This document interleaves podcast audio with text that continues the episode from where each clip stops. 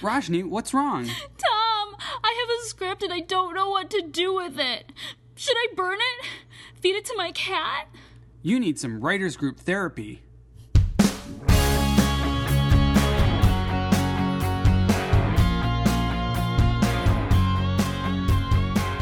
Hello and welcome to Writers Group Therapy. I'm Tom. And I'm Roshni. We're writers helping writers. Ready for your session? The doctors are in. So, outlining. Yes, do you need an outline?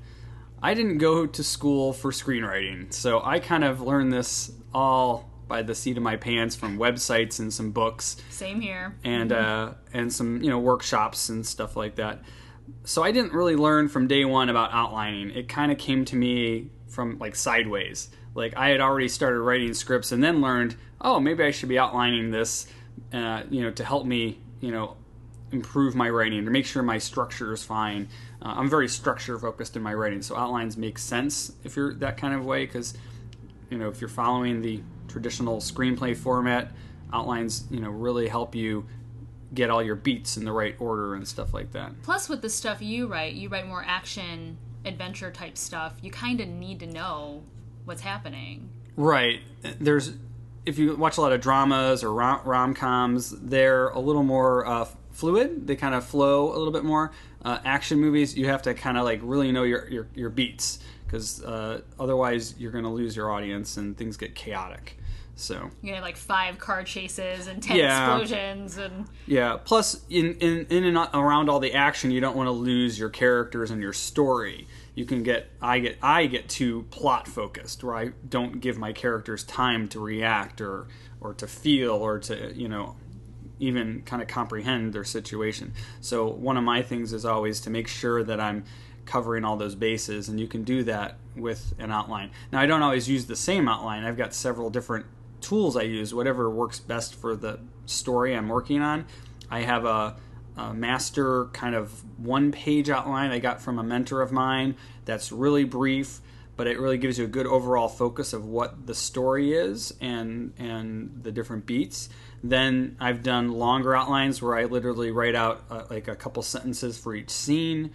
And then I've done times when I've done visual outlines, like literally flow charts uh, showing each character and where they are in the script compared to the other ones, especially the action ones where people are running off in different directions and you have to kind of coordinate when they're going to meet up or when they're going to, what one person does and how that affects another person somewhere else in the story. yeah, like if So- you've got an A story, a B story, and a C story, you kind of you can't have those ends flapping all over the place because it won't make sense. Right, and you don't want to go too long on a story and forget about your B story.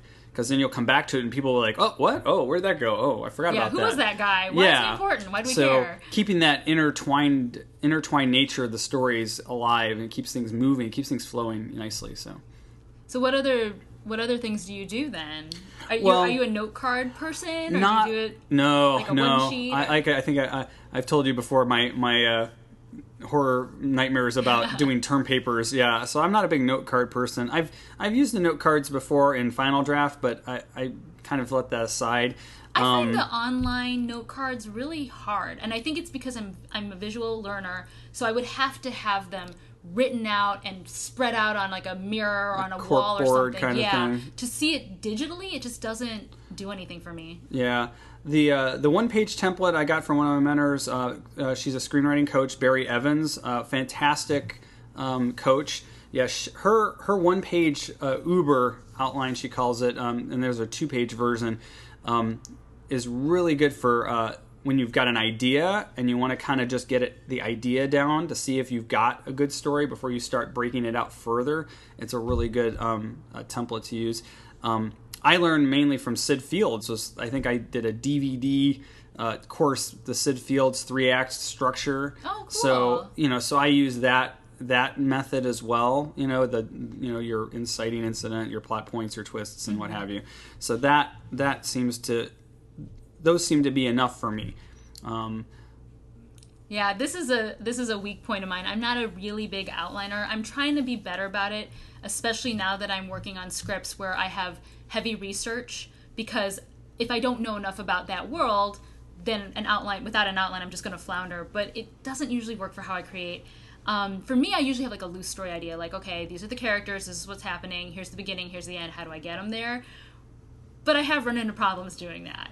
Uh, a lot of rewrites and polishing after the first draft so I don't know if an outline might help me tighten that up a little bit. Well, neither of us went through like screenwriting classes in school. None of us. I mean, I was a music major and a marketing journalism, journalism yeah. and marketing. You know, so I was not a creative writing you know student. So I only started writing, you know, 2007. But sometimes So- also not knowing those rules helps you be more creative. I mean, I'm not saying that screenwriting classes are bad. I've never been in one, and I actually kind of want to take one in the future to help hone my craft.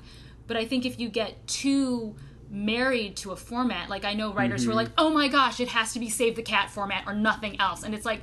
It's okay if you deviate. You know, you don't have to have inciting incident on page 18 or whatever. You know, like you're not going to die. Yeah, I mean, I'm really good at following structure, and and my action, most of my action, horror, sci-fi stuff, really play well to a structure like that. So in that case, I'm I work well under that structure, and it kind of happens naturally. You know, once I understood the structure. And like we said before, certain genres, action, Mm-hmm. adventure, mysteries, thrillers, where you have a who done it, you Mm-hmm. have to know what's going on. At the same time, that limits you. You don't have the creativity to come up with a memento, or you know, um, I'm trying to think of another movie that uses a un uh, eternal. Uh, what's a spot? Oh, Eternal Sunshine of the Spotless Mind. That's the one, yeah, that have really, you know, different structures where you, you know, but they create such a great unique experience. So I want to do both. I want to create great unique unique experiences, but I like the structure, so I, I have to kind of work to learn to work both of that. So I need once you learn the structure and you're good at that, then you can start to expand and play with different things. Yeah, So- definitely. And I mean, also, I studied at Groundlings. They're big into character development when you create a scene. So I also tend to work that way. These are my characters. This is what's happening to them. How do they feel? How do they react? Which helps me developing characters, but plot is not always my strong point. So I think for me, outlining would definitely be a, a good thing to start figuring out how to do. I mean, any kind of writing outlining can help. Um, we have people in our writers group who do uh, are working on novels. So, I mean, that's a huge undertaking. yeah. So, and you're doing you know 25, 30, 40 chapters. You really do need an outline for that that kind of structure. So, And from a practical standpoint, you kind of want an outline because if you are trying to sell your script, you can usually give them the outline and a synopsis versus. it's it's very common for people to ask for an outline Yeah. or a beat sheet, which is kind of a, a briefer outline. So I've I've gone back and created them after I've written the script, though, and then um, in doing so, sometimes that's a good exercise to see.